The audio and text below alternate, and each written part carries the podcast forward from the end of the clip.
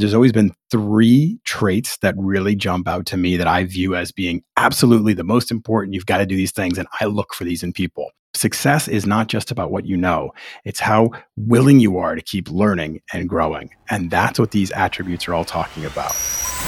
This is the Work in Sports Podcast. Here's VP of Content and Engage Learning at WorkInSports.com, Brian Clapp. Hope everybody had a great Thanksgiving break. Not going to lie, I was sick most of it, which is a total bummer because you look forward to this idea, a 4-day break, I can completely unplug, nobody else is at work too, so it's not like I'm falling behind, and then you get sick. And I kind of missed out on that relaxation part, so I am complaining a little bit. I try not to be a complainer, but sometimes, you know, it happens. We all do it. So I'm complaining a little bit about not getting that full Thanksgiving rest experience, but we're back at it now. Love doing the podcast, love being here for all of you. Had some great questions come in over this break, so wanted to kick this one off with a really strong question from Danielle in Maryland. Hi, Brian. I'm a college sophomore who absolutely adores the content you provide for WorkInSports.com. Question: you provide a lot of best practices we should act upon, but what about our overall traits, attitudes, and personalities? Are there certain types of people or attributes you and others look for in a prospect? So, Danielle, this is a really great question.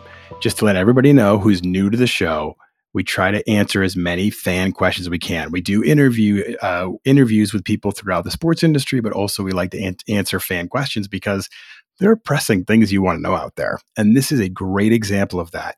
I tend a lot of times to get locked into these actionable concepts of here's the best way to set your intern strategy or the best way to approach a phone interview or the best way to network. And I'm giving you things you can go out and be as actionable about as possible. But Danielle brings up a really smart point. There are also attributes and things that you need on the inside that will help drive you to success. And those are the things that actually make the difference a lot in your process of getting hired. So if you think about it this way, I try to make this analogy a lot of times. When you get an interview, that means somebody's seen your resume, felt like you had the right amount of skills, and was willing to bring you in to have a further conversation. And what are they trying to learn about you in that process? What are they trying to understand about you in that interviewing? They already know you have the skill set or feel pretty strongly about that. They'll probably ask you some questions to be sure. But a lot of what they're trying to discover in the interview process is, who are you? What drives you? What motivates you? How are you, Brian Clapp, going to contribute to our work environment and culture? And so with that in mind, this advice that I'm about to give you dovetails into the concept of interviewing, but really should be the spirit of who you are and what you embody as you go out into the workforce. These are the things that you want to exude. So there's always been three traits that really jump out to me that I view as being absolutely the most important. You've got to do these things. And I look for these in people. I try to ask questions to draw this out and to figure out whether they have these attributes. And I know a lot of other people in the sports industry do as well. So there are three. I'm going to go into detail on each, but let's first just explain what they are. Curiosity, competitiveness, and coachability. They actually fit together really well, and there's a lot of overlap between them. They're each their own distinct thing. They each have their own meaning and process to them or development inside of you, but there is some overlap between them. So let's get into this. Let's explain why these are important. Let's start out with a competitive. Competition breeds innovation, creativity, and excellence. Bottom line, you want to achieve higher. That drives you towards innovation. That drives you towards not giving up. That drives you to the best possible outcomes and being as creative as possible. That spirit of wanting to win is something we absolutely are driven towards in the sports industry. Think about it. This is a meritocracy. Winners stay. If you're a good performer, you stay. It's based on merit. That happens out on the field of play. It happens back in the front office as well, and everywhere else within the industry. If you can perform better than other people, you will always have a good opportunity. And a lot of that comes down not just to, I'm smart, I'm good, I've studied, I've gotten good grades. there's an innate sense in some people where they want to just do better than others, where they want to compete, where if you put them on the line to run against somebody, they will do better than just putting them on the line and saying, go run, right? I feel that way about myself. I remember growing up. Okay, now we're going into story time. I remember growing up, we used to do the 40-yard dash as part of our physical fitness. And I remember there was a kid that was faster than me. And I'm not going to brag. Yeah, I am. There weren't many, right? I was pretty fast. Ben Young. Love you, Ben Young. If you're out there listening, I doubt you are. Ben Young was faster than me. I loved going up against him. I would get a better time in my 40 running against him than I would running by myself, because I've always been competitive, and you put somebody out there that's better than me, I just so badly want to win, right? So that drives you. And that's an attribute that really sells in the sports industry. And I tell you, it really does prepare you for all the challenges that are to come.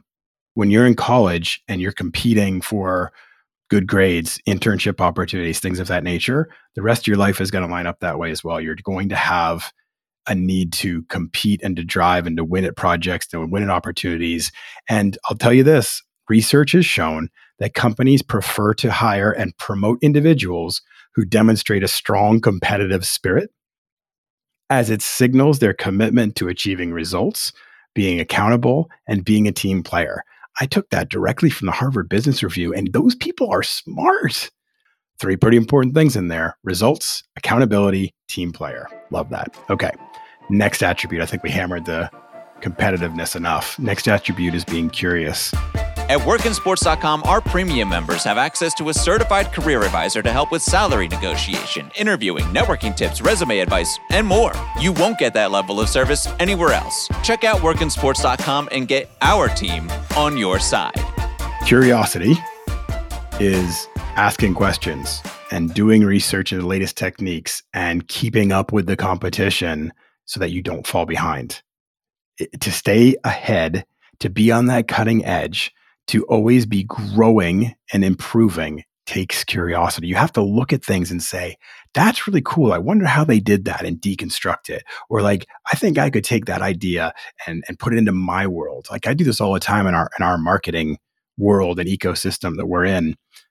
I look at what other people are doing in different industries completely and often say, I think I can, that's cool. I think let's decompose that and see if there's something we might be able to pull into our own processes and approaches. I find myself curious to learn in every possible industry and way that's out there. Like, I'm not a salesperson, but I'm really curious when I hear salespeople talking about their process, and I want to ask questions and I want to learn more. I think that curiosity goes a long way into a growth curve for somebody. That's how you really learn the techniques that are out there, and you try new equipment, you try new things like AI, you try new things that are toys and tricks and tips out there, and you're always trying to learn and grow. It also helps you analyze your own performance as a contributor. You know, you see where you need to improve. And so, for example, one area that I knew that I needed to improve was my data analysis. And I am so curious now into everything big data that I've been spending hours and hours learning different analytics tools and learning how to use Power BI better and learning how to use GA4 and different things like that, so I can learn to be better with big data sets, because it's an important part of my job, but I also find it fascinating. And I think that's part of being curious, is that things fascinate you. I really do. I think when you're a curious person, there's always some interest in how people do their craft, whether it's watercolors or stained glass. Like, just understanding a process can be really interesting to you if you're a curious person. I think those are the people that grow and innovate and are always on the modern cutting edge. And that's what we look for sure. The last one is to be coachable.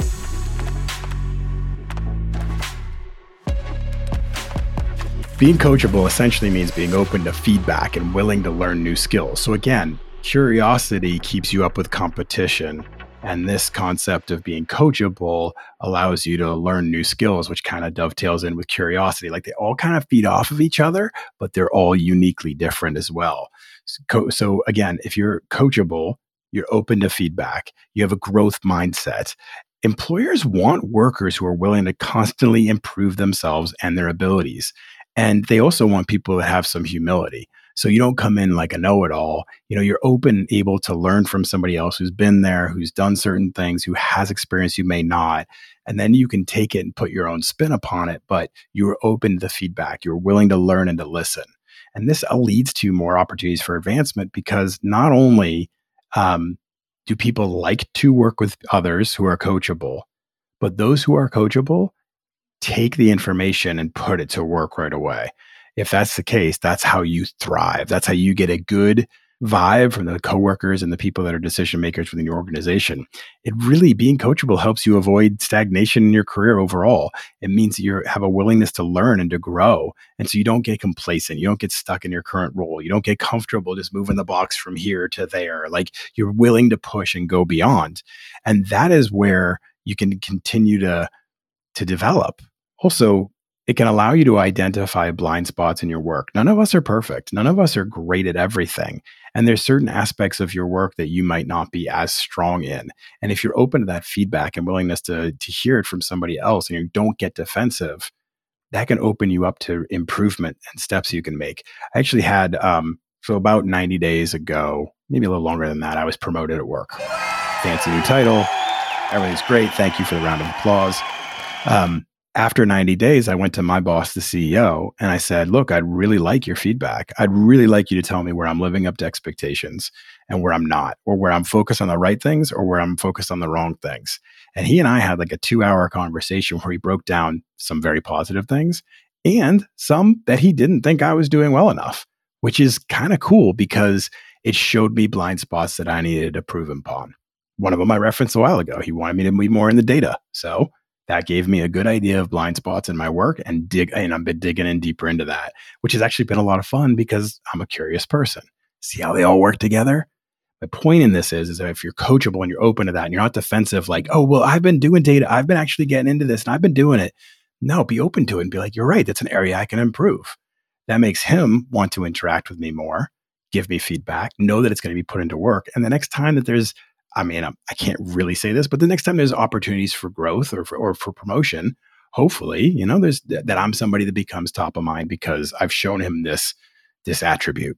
These are the kind of things we look for, because success is not just about what you know, but also how willing you are to keep learning and growing. Think about that. It's not just about what you know. Success is not just about what you know. It's how willing you are to keep learning and growing. And that's what these attributes are all talking about. Competitiveness, curiosity, coachability, they're all growth mindset. Right? So there you go, Danielle. A couple ideas to help you build the personality and to match the attributes and the skill set and the experience that we talk about so often in the other parts of our development. So have at that information. I hope it really is helpful. I hope it sets your mind towards a goal, and I'll see you all next week.